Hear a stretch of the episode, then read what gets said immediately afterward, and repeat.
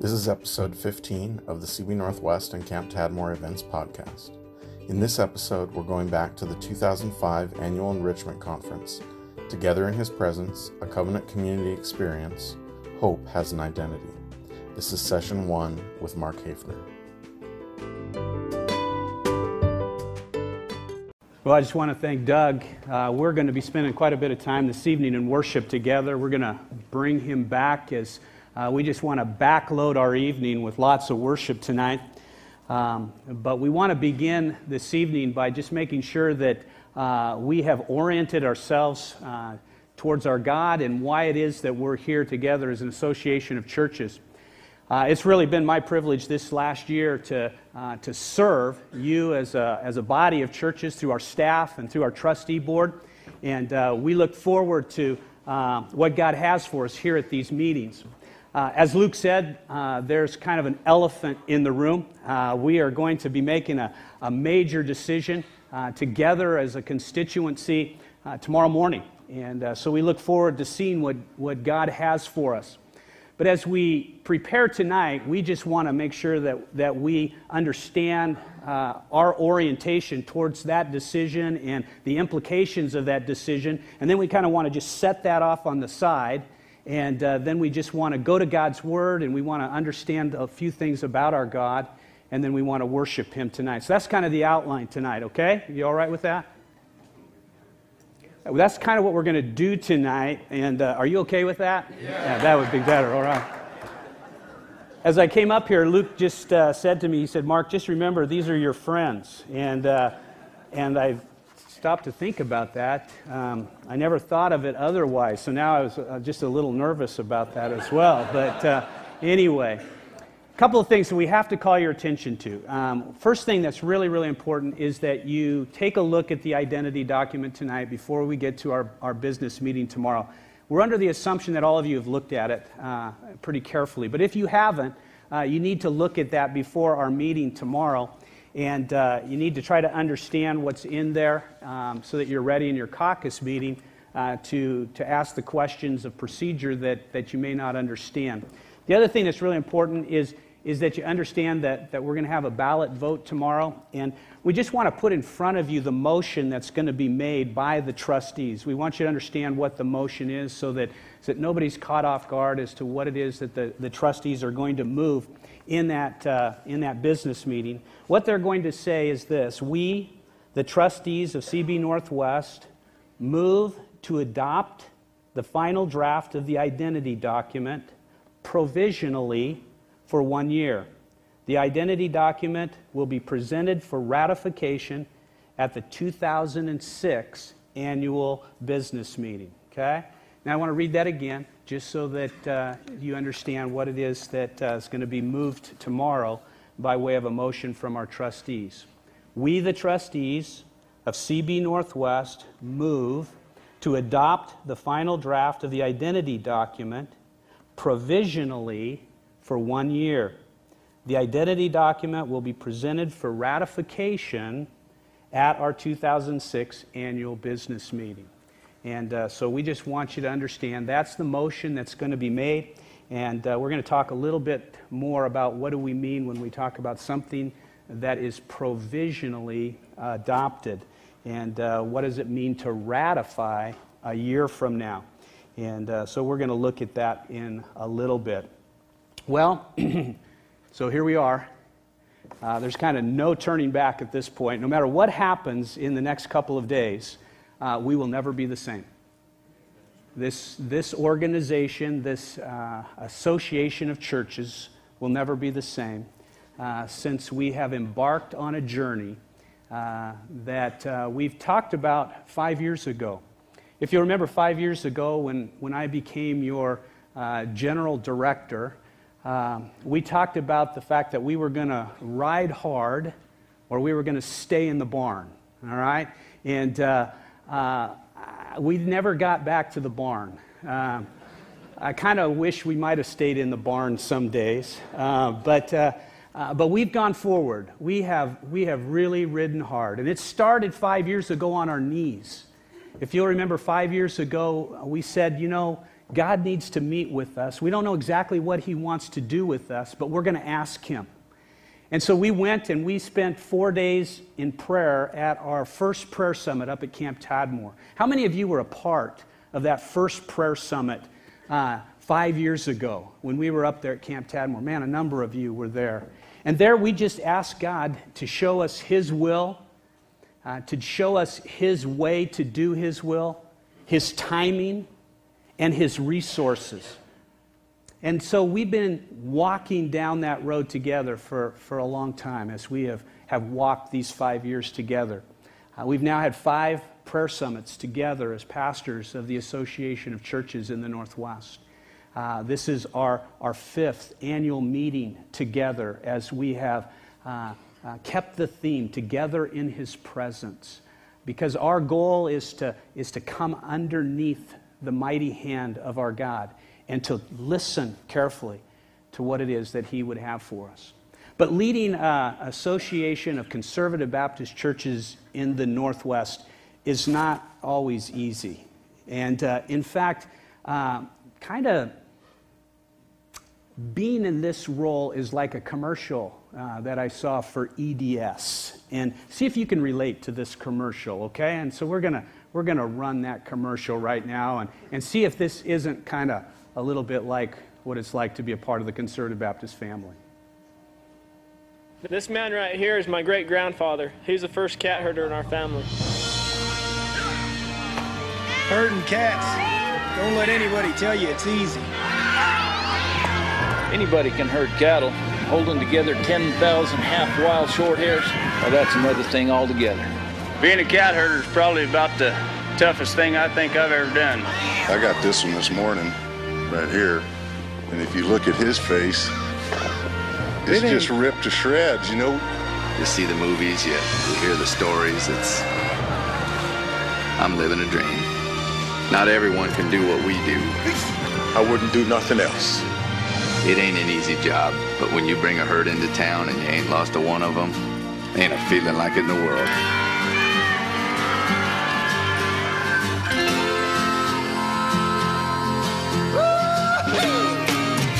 EDS, managing the complexities of the digital economy.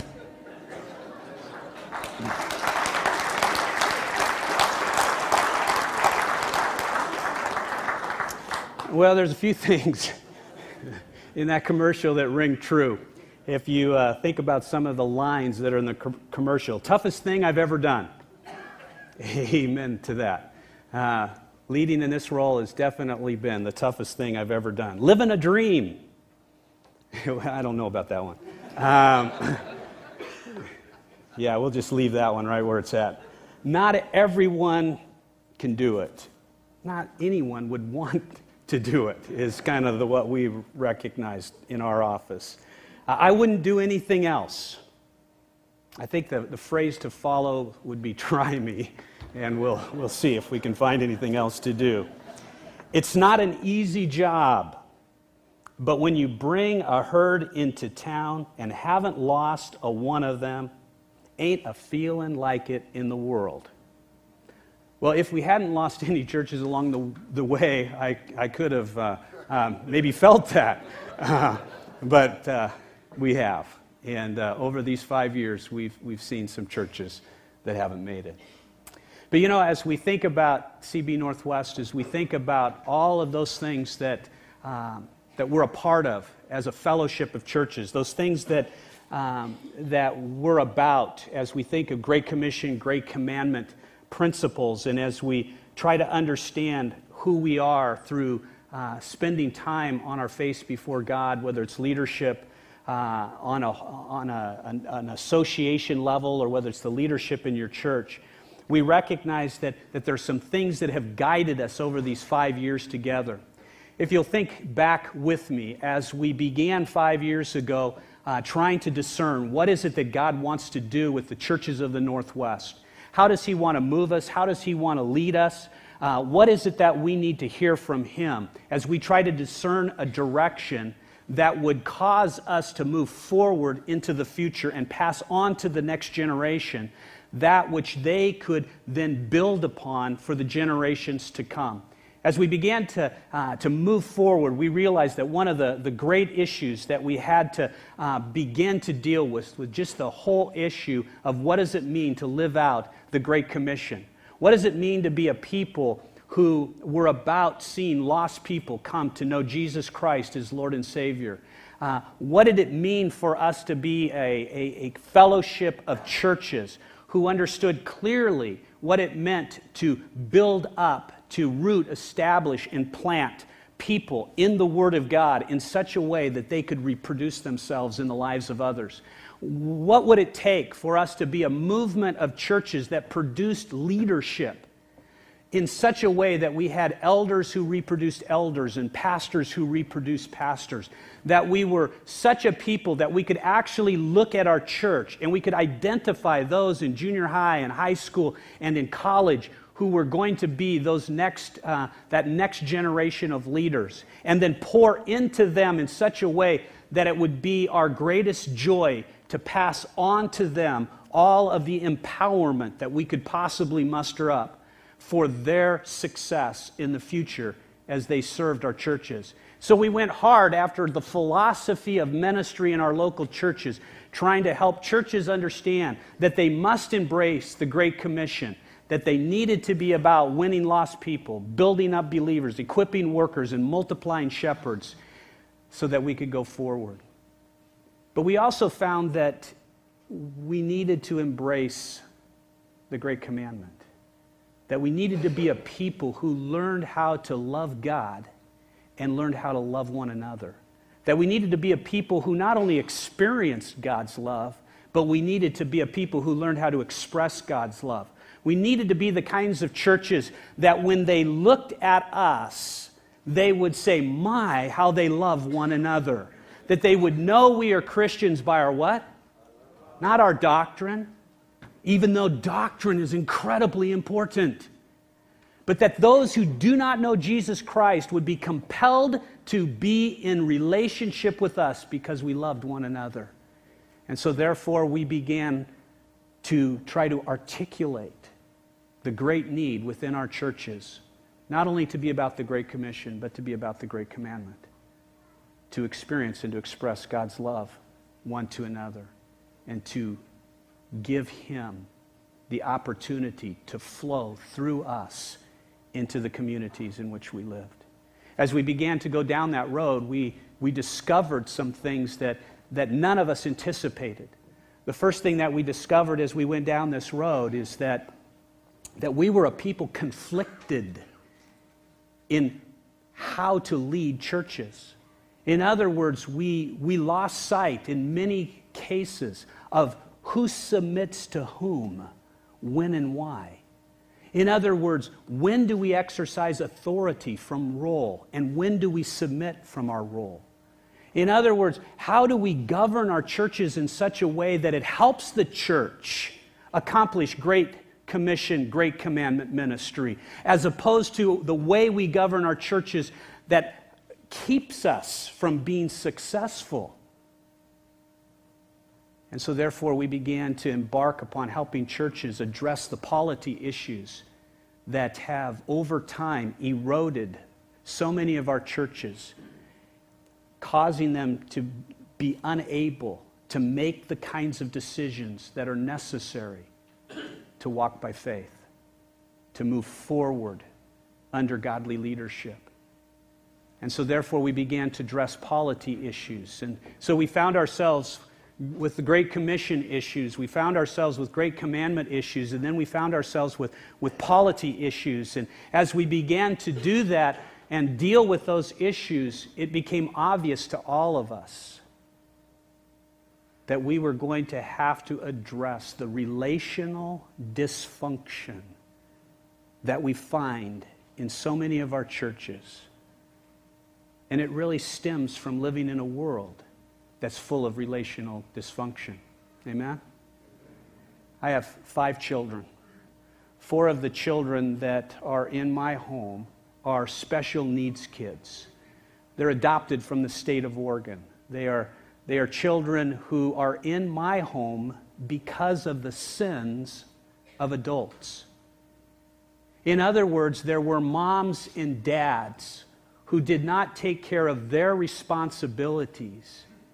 And in doing so, in, in, in living out their own desires in ways that were detrimental to the health of their own children, the state of Oregon felt the need to take those children away.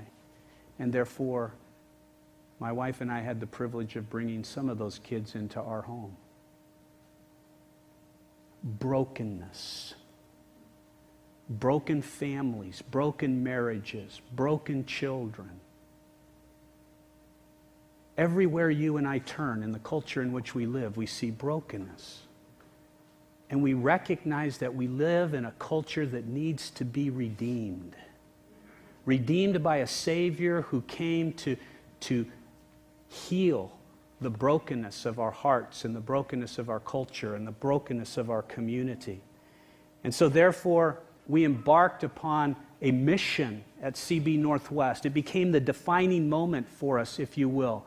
We began to put all of our energy and all of our time into first helping churches understand the need to be the church, to take responsibility for the Great Commission, to take responsibility for the Great Commandment, to take responsibility for how they govern themselves and how they seek to fulfill the mandate that God has placed upon the church. And so, therefore, as we moved into that arena, we began to, to champion this call.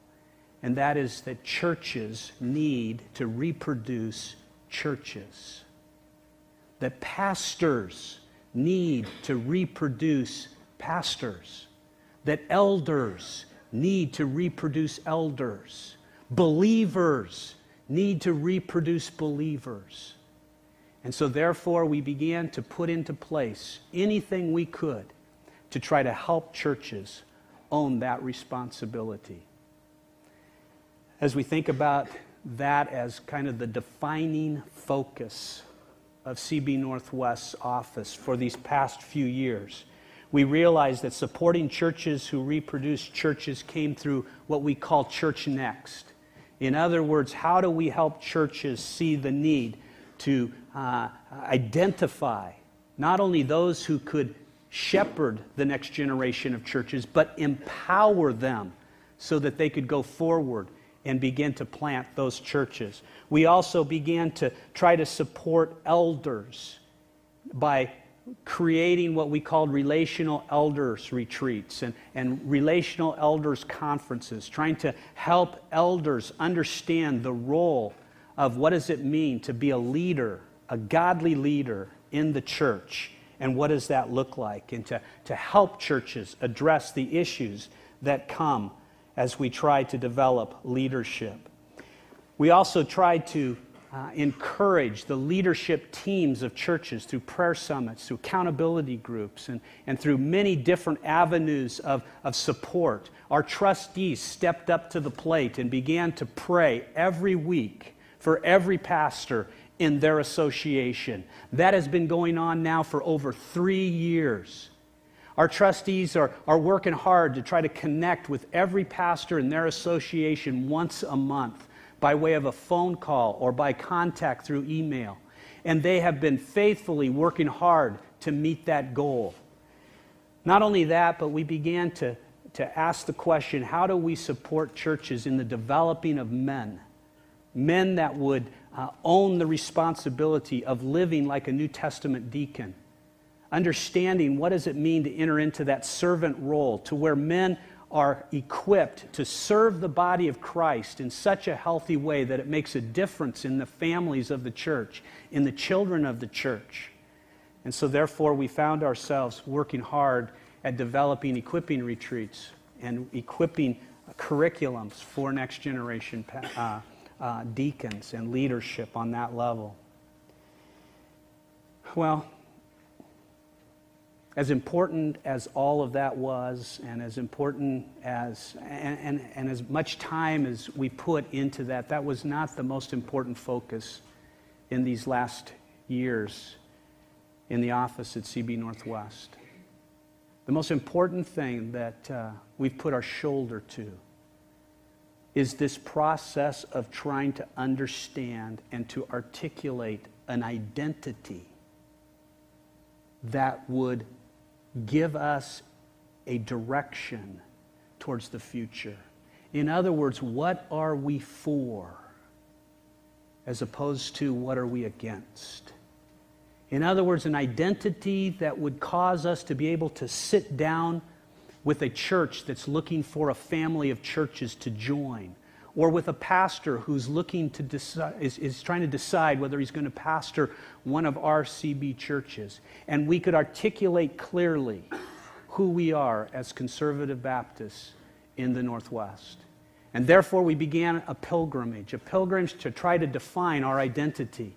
And so, therefore, uh, a, a year ago at Sun River, we basically put in front of you a timeline that we would follow that has led us to this, this, these two days together um, here at Skamania Lodge. As we think about that process, we've, we've been on this timeline, and the timeline is there in front of you. But I think it's important for us to understand some things about the timeline. The first thing you need to understand is that, that uh, the trustee board uh, took the work of the doctrinal task force and the structural task force on the national level, and they gathered that information, and that became their starting point for developing the identity in the Northwest. And out of discussion and debate, they came up with what we call the first draft. The first draft then went to two uh, theologians who helped us in the process Gary Breshears and Bruce Ware. And we would kick that to them and we'd ask them to comment on that and to help us to understand what it is we just did to that piece of work. And, and they would give us comment back, and, and that would go before the trustees. And finally, when we got that first draft done, we took it on the road. And when we took it on the road, we went to uh, four, uh, excuse me, six focus meetings around the Northwest. So we asked our trustees to invite pastors and, and people in their area to come and to critique that first draft. So we went out on the road into uh, all of the areas of the Northwest and we asked guys to critique it, to, to tear it apart, to, uh, to criticize it, to do whatever they needed to do to help us understand what the issues were. And then we asked them to help us fix it.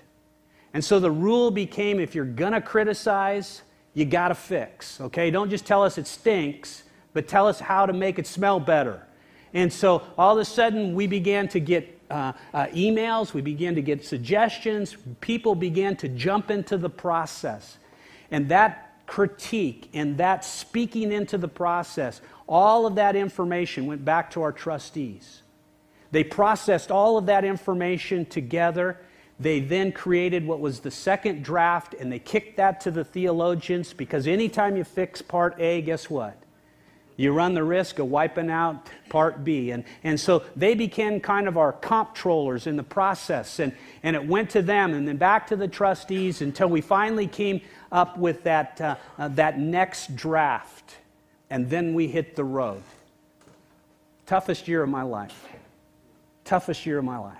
21 health clinics uh, around the Northwest in a three month period of time. My whole team hit the road. Trustees came. Uh, they invited all of the pastors and any of the lay leaders who could come, and we asked them to understand the process, understand the document, and then begin to give us critique. Many, many people took advantage of that process. Many people spoke in right at the health clinics. Others sent us emails and, and letters of things that they thought that we could do better or say better uh, that would help to make it a better document. Over 400 people spoke into the identity document. Over 1,000 pieces of correspondence came in and through our office that the trustees considered before they developed what was called the final draft. And we are absolutely 100% sure as trustees that it's far from perfect. It's not perfect. It's not perfect. It's made by men with feet of clay. It is the best job that we could do in the time and the process that we had. And therefore, we kick to you what we call the final draft. The final draft is what we're going to be working on here as we vote together. And that's where we're at on that timeline. We're at Skamania, and we're here to provisionally adopt the final draft. And what does that mean for us? This is what it means it means that it puts on the table something very tangible that we get to discuss, we get to work on, and we get to try to improve in this next year.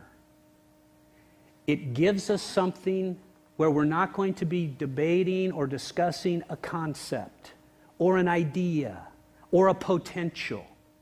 We are going to actually discuss. We may even debate. We are going to try to implement and to create systems that will help us to live in covenant community. We're going to work hard this year at moving it from what it is to what it needs to be. And if we can get there, then next year, a year from now, we will ratify that which it is that God develops amongst us from this foundation. So we got a decision that we have to make. It's really important you understand the decision you're going to make tomorrow.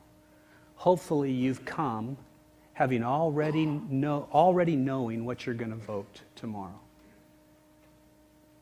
But it's important to know that a yes vote simply means this that I believe that the direction is the right direction to pursue this next year. Second, that not only do I think it's the right direction to pursue, but I'm going to give it the old college try. Thirdly, that I do not think it's fundamentally flawed, but that by good effort and good energy and good critique and good work, it could become that which we need it to be for articulating our identity for the future. That's what a yes vote is all about. What is a no vote all about? A no vote is simply a recognition that you believe it is fundamentally flawed. It's the wrong premise. It is not a good thing to even go down this road. For to go down this road would somehow lead us in an unbiblical and an ungodly direction. Or that you may think it's the right thing to do, but you're not going to put any energy to it. It's so low on your priority screen that you're not going to enter in. You are not going to work at it. Those would be great reasons to vote no. Ladies and gentlemen, I don't know how to say this any clearer than what I'm about to say. And you're going to have to trust that this is true from your trustees. We are not asking you to vote yes simply because we have led this process. We are asking you to vote yes if that's what you believe God wants us to put our shoulder to this next year. And if it is not what God wants us to put our shoulder to, we want you to vote no. Because we only care about one thing at this point in this conference. And that is that we hear the mind of Christ on this issue. If Christ does not want us to go down this road, I will be the first one to say, I don't want to go down this road. I am confident that God knows where He wants to go. Amen? I am also confident that there are many times when I heard Him wrong.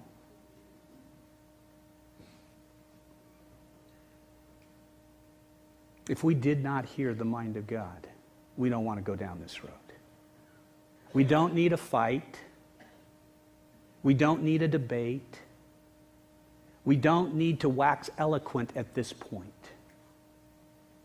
If we're going to discuss it, if we're going to debate it, if we're going to try to live it, then that's going to come this next year. If this is the direction we should go. If this is not the direction we should go, then who wants to waste their time debating it? Who wants to spend the effort in trying to discuss it? And so, therefore, we care about one thing, and that's to hear the mind of the Lord. And we believe that we will hear it by what you people decide to do tomorrow. And that will be fine. That will be okay.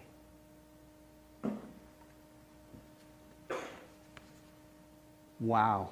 Wasn't that fun? How many of you want my job? Uh huh.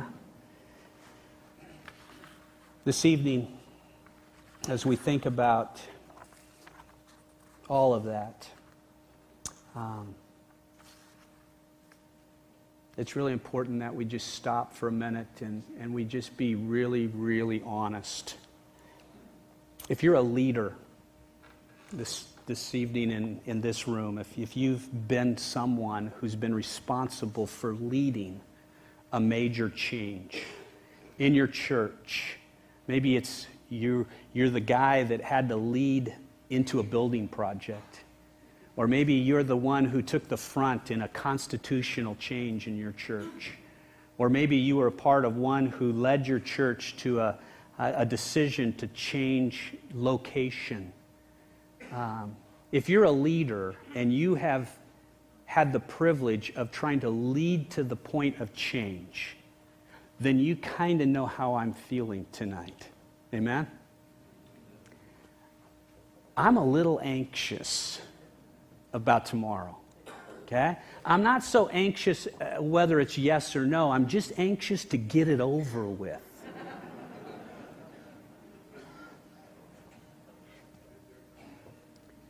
Been there? You know what I'm talking about? I really can't wait for tomorrow to be over with. Yeah? But think with me for just a moment. Will God speak tomorrow? Yeah, He will. Do we know what He'll say? I don't. I don't. Is He the head of His church? Yeah, He is. Are we desperately dependent upon Him tonight? I think so. He will accomplish His will. Amen? He will build his church regardless of what we decide tomorrow on the identity document. God is completely free to exercise his sovereign will.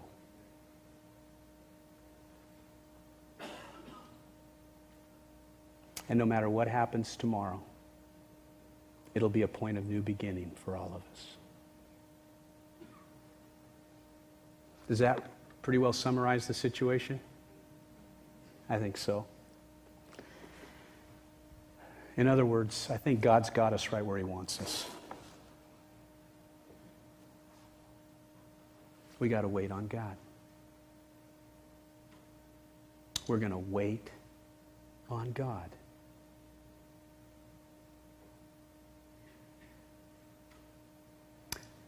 So, what do you think God wants from us tonight? There's nothing we can do about tomorrow. So, what does He want from us tonight? If God were to speak tonight and say, This is what I want from my people, what would He want?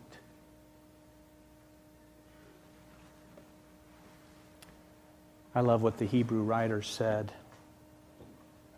And without, what's the word? Faith, it's impossible to please God. For he who comes to God must believe that he what? Is. What does God want from us tonight? He wants us to recognize that He is God.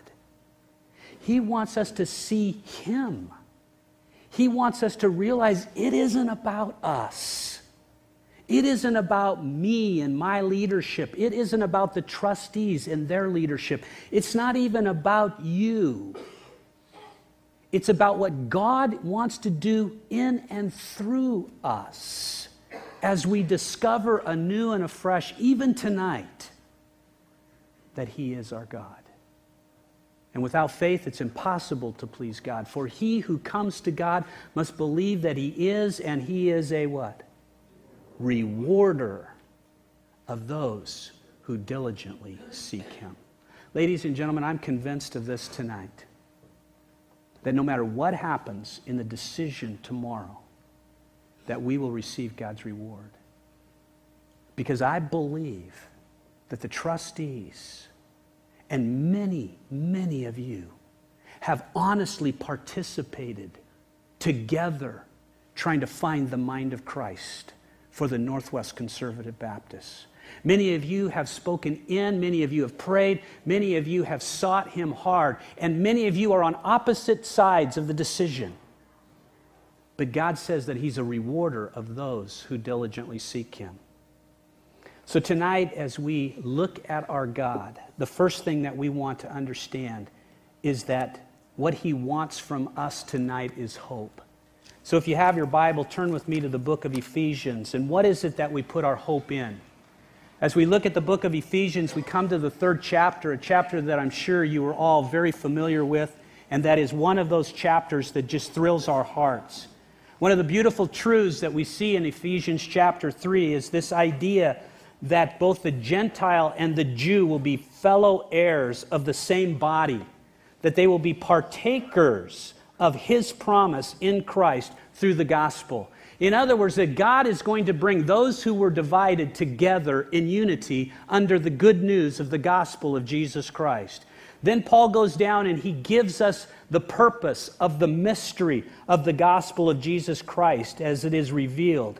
And he says in verse 10 to this intent, or for this purpose, or for this reason, to the intent that now the manifold wisdom of God might be made known. How? By the, what's the word? Church that the manifold wisdom of God might be made known by the church to the principalities and the powers in the heavenly places, according to the eternal purpose which He, the Father, accomplished in His Son, Jesus Christ our Lord, in whom we have boldness and access with confidence through faith in Him. Without faith, it's what? It's impossible to please God, for he who comes to God must believe that he is God and is a rewarder of those who diligently seek him. When we seek him with all of our heart, as the church of Jesus Christ, we declare the wisdom of God to the principalities and the powers of the angelic order. And what do they do with that information? They praise God. They praise God. Therefore, we recognize that everything that the church is to be about is for the purpose of bringing glory to our God. So, what does God want from us tonight? He wants us to have hope. He wants us to have hope in His church, that His church will be that very bride that will cause the world to see that He is a God of wisdom that goes beyond comprehension. A God whose wisdom, when it is put forth, it even astounds the principalities in the angelic world. So Paul then declares, For this reason, for this reason, I bow my knee to the Father of our Lord Jesus Christ, from whom the whole family in heaven and earth is named that he would grant you, according to the riches of his glory, that you would be strengthened with might through his Spirit. Do you see the Trinity? Do you see the, the Trinity of God being expounded here by the Apostle Paul as he gives us this passage of Scripture? Through his Spirit in the inner man, that Christ may dwell in your hearts through faith that you, being rooted and grounded in what? Love. That you, being rooted and grounded in love, may be able to comprehend with all the saints what is the width and the length and the depth and the height, to know the love of Christ, which passes knowledge, that you may be filled with all the fullness of God. Hope. Hope. It's been kind of a tough year. Some people would say that it's uh, been kind of a year of trials. The scriptures tell us exalt in your tribulation. Amen? Knowing that tribulation brings about what? Perseverance. And perseverance, what? Proven character. And proven character, what? Hope. And hope does not disappoint. Why? Because the love of God has been poured out within our hearts by the Holy Spirit of promise. In other words, as God begins to well in us an understanding of His manifold wisdom, as we walk by faith, as we begin to see and to love as He sees and He loves, then all of a sudden what begins to happen is the borders get pushed out. We begin to see a broader and a deeper and a higher God than we could have ever imagined or thought. Therefore, Paul ends the letter ends the chapter by, with these words. He says, Now to him who is able to do exceedingly abundantly, above all that we could ask or think, according to the power that works in us, to him be glory where? In the church. In the church. There it is again. That to him would be uh, glory in the church by Christ Jesus to my generation. Amen? No. To what? All generations. Not just to my generation, but to all generations.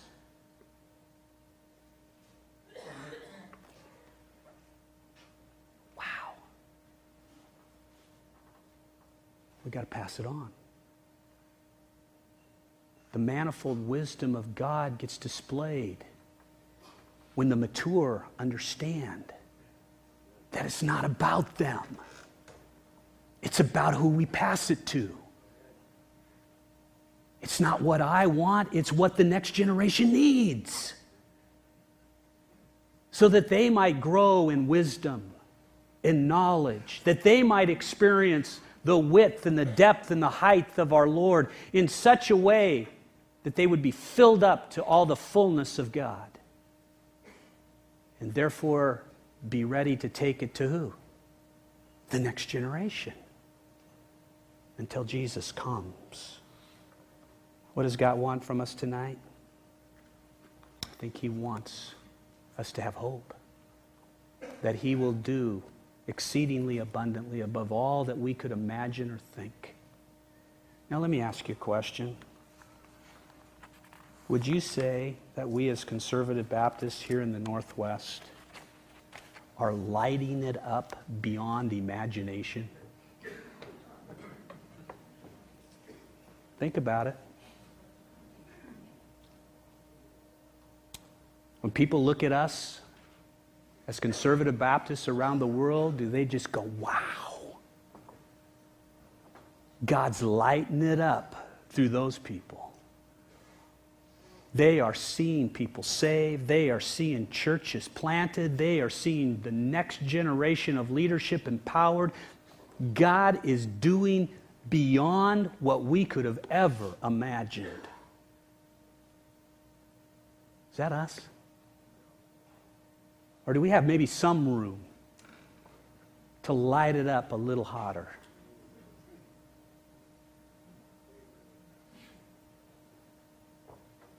Is there anybody in your neighborhood that needs Jesus? Is there any young men that need to be mentored? Any communities that you know that could use a church? What could God do through the conservative Baptists?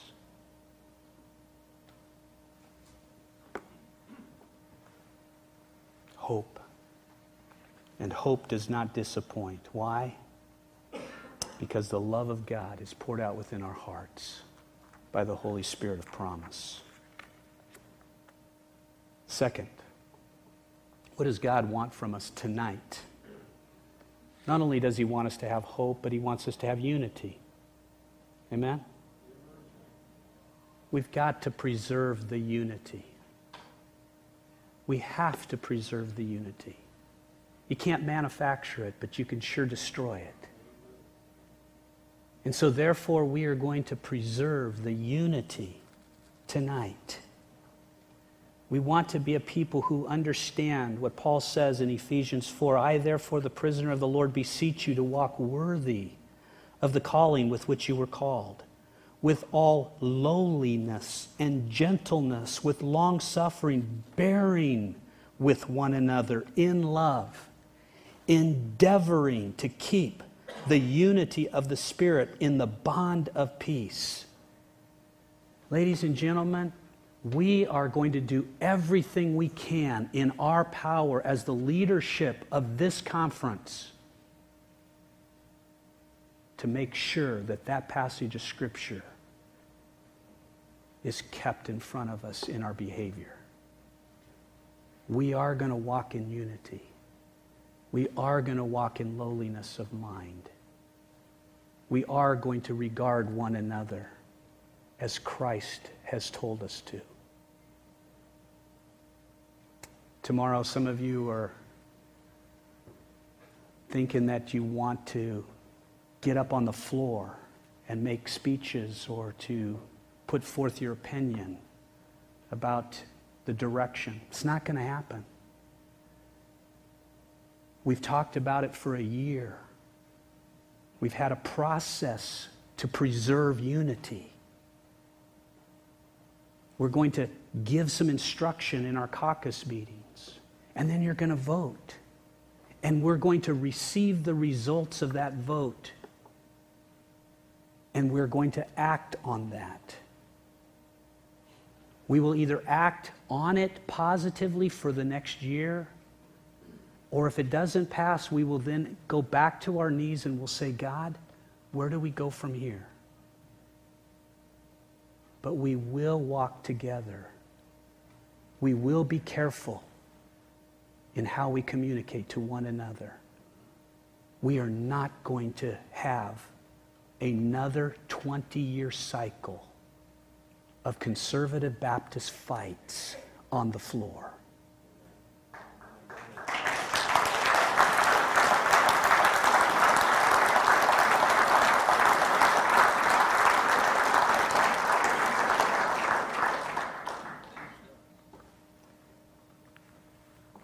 Third,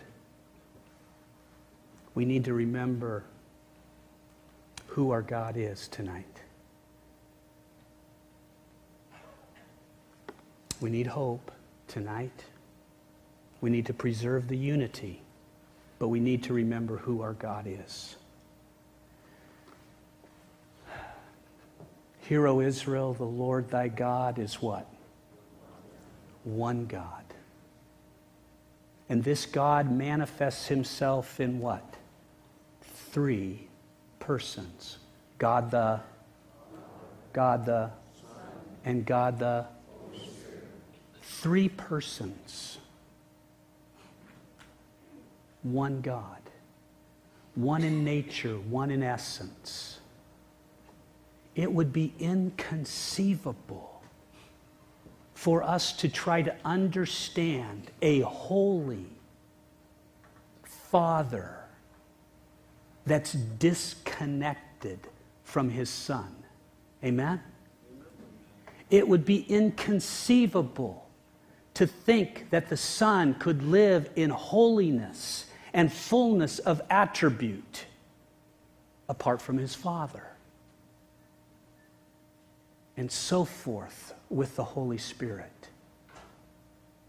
In other words, the relational integrity of the Godhead Himself compels us to walk in unity, to walk in hope, and to walk in oneness.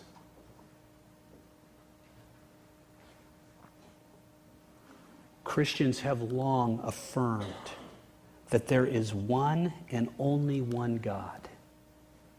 Yet there are also three equal, eternal, and individual personal expressions of the one undivided and eternal nature of God. The Father, Son, and Holy Spirit are each fully God, each equally God, each possessing fully the one undivided divine nature. Yet each person of the Godhead is different in role and position, in relationship to each other. Yet there is also full harmony in their work with no jealousy, no bitterness, no strife, or no discord.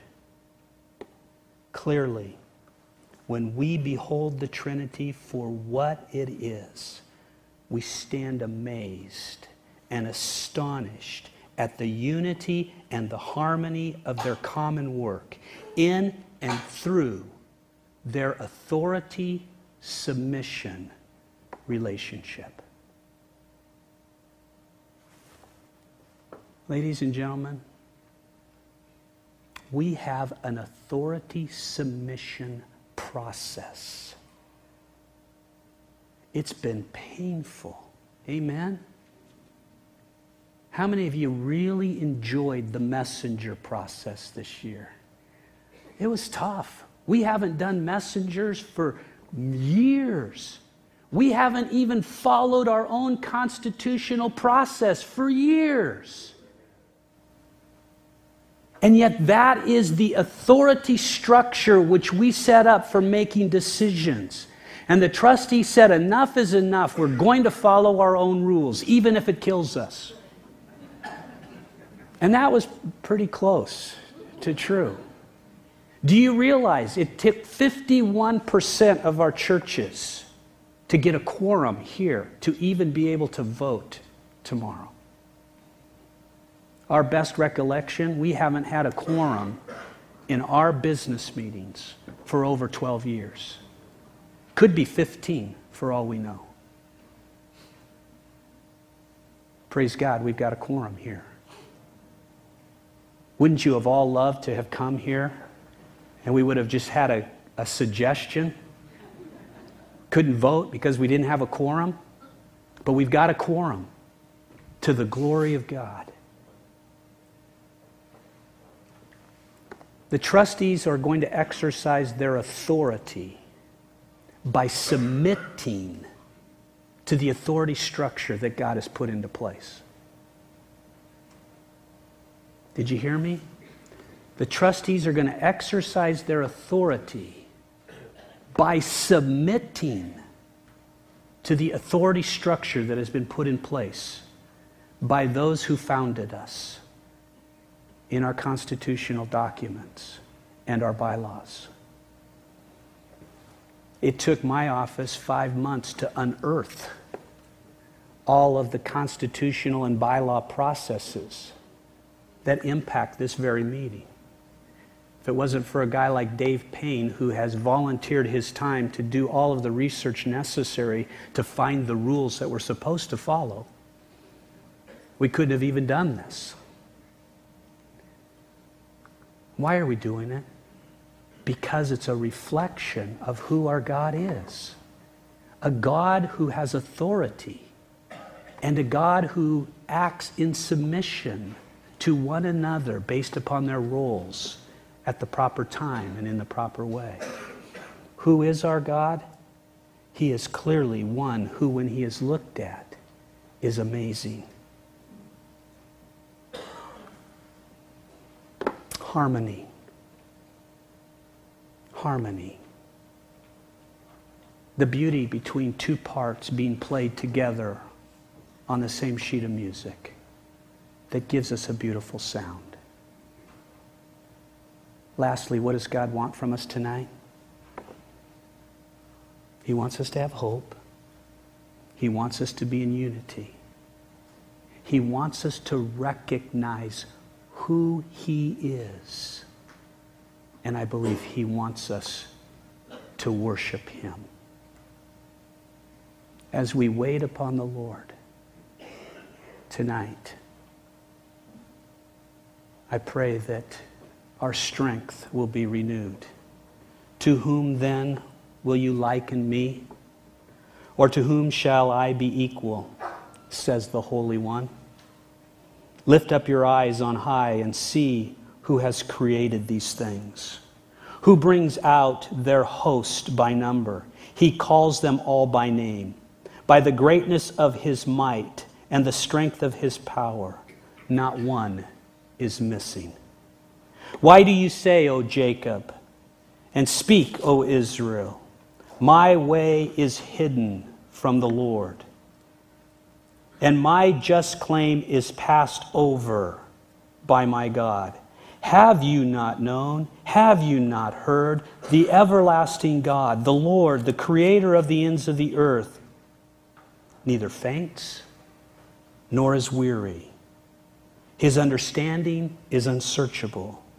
He gives power to the weak, and to those who have no might, he increases strength. Even the youths shall faint and be weary, but the young men shall utterly fall. But those who wait on the Lord shall renew their strength. They shall mount up with wings like eagles.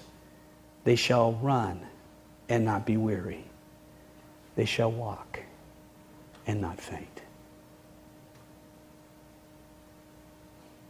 Ladies and gentlemen, I take my hat off to you. As our office and the trustees seek to support and to serve the churches of the Northwest, some days we do it really, really well. Some days we don't. But you, you, the church, you're on the front lines. You're the ones who are out there every single day, mixing it up for the sake of the gospel of Jesus Christ with a lost and a dying world. Some of you are here and you are weary and you are tired. You've worked hard. Some of you have come just to be refreshed. There are actually a few people who came up and said, Vote? What vote? In some ways, I praise God for them.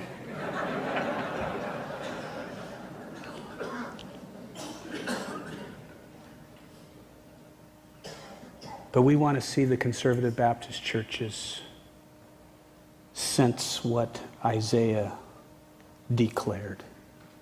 We want to see our churches mount up with wings like eagles, to run and not be weary, to walk and not faint. As we conclude our time in this section and we move to worship, and as Doug comes, I just want to try to illustrate this point from a personal circumstance in my life that happened to me in many, many years ago. My wife and I had the privilege of leading a team of college students to the country of Italy to work in the earthquake zone of Italy, to build houses for people who lost their homes in the earthquake. And as we took that, what was then called MOP team, today they're called Delta teams. As we took that team and we worked with a missionary by the name of Bill Portis, in the country of Italy, we, we spent that summer with a bunch of young bodies working hard. Young men just getting after it, serving their Lord. When the summer was over and the work was done that we could do, we jumped on a train and we headed across Europe, headed back, going back to, to London. And we got into the country of Switzerland and uh, we decided to spend the night on the edge of Lake Lucerne. So we all just laid down on the, the shore there to spend the night sleeping that night, and it started to pour down rain. So we ran and we went inside of a little outdoor cafe that had a thatched roof, and there we laid on the floor of that cafe. And that was a Saturday night heading into the Sunday morning. And early in the morning, the owner of that cafe came in and he was not pleased with us sleeping on his floor. And so he booted us out, and it was about 5 o'clock in the morning. And one of the team members said, Hey, aren't we close to L'Abri? So we got out our little map and our train schedule, and we figured out if we caught a train, that we could get to L'Abri for church that Sunday morning. As we got on the train and we entered into the city there where the school that Francis Schaeffer had put forth was located, we had a little latte in the, in the Swiss Alps, and then we went over for church. We listened to the word being expounded there that morning, and a bunch of college age kids sitting around just worshiping Jesus Christ. And as we looked across the, the hall there, there was Francis Schaeffer sitting on the other side of the hall. I thought, man, wouldn't it be nice to, to meet Francis Schaeffer? But as I thought about it, my wife went and did it. She just headed right across and she went and introduced herself and introduced our team to Francis Schaeffer. And he said this to us. He said, I heard about you. You're that team that came from, from the Northwest to build houses for people who lost their home in the earthquake. Would you like to have lunch at our house today? So we went to Francis Schaeffer's house, and there we sat down to have lunch in his home. And he had one rule, and that was that there would only be one conversation around the table, and it would be with him. So everybody focused in on that one conversation with Francis Schaeffer. For a young man, I was, I think, 20 years old at that time. Man, I thought I'd died and gone to heaven. To sit and to listen to Francis Schaeffer talk about the world and the need for Jesus Christ to redeem broken relationships. Oh, baby. That was good. We got back on that train and we headed across Europe. We went then across the channel and then we came into London. And when we got to London, there was an airplane strike. And we couldn't fly out of London. And so Bill Portis had made it possible for our whole team to stay with a Christian film producer. So that night, he took us on the train into London, put us on a double decker red bus. We went through London, we went to a place called Carver's, where you could eat all you wanted. And those young men ate and ate and ate. And then he said, I'd like to take you to the premiere of a movie tonight. So we went into the downtown old theater in London. And there we watched the premiere showing of Chariots of Fire.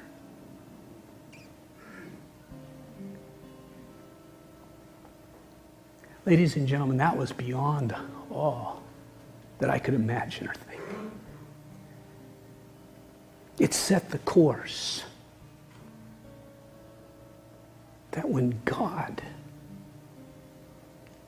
when God wants to reveal himself, when God wants to reward you, he can do so in ways that you could have never imagined or ever thought. It has been my prayer as your general director for these five years that you, the church, would experience the fullness of God's reward because your hearts are so pliable towards Him. Would you bow in prayer with me? Lord Jesus, tonight I pray for the church of the Northwest.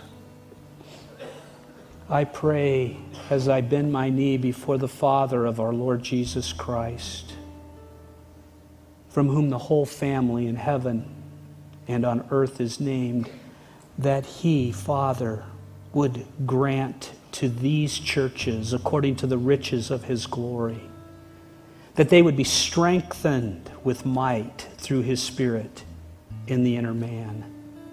God, I would pray that Christ would dwell in the churches of the Northwest's hearts through faith. That they would be rooted and grounded in love. And that they would be able to comprehend with all the saints what is the width and the length and the depth and the height, and to know the love of Christ which passes knowledge. Oh God, that they would be filled full with all the fullness of God.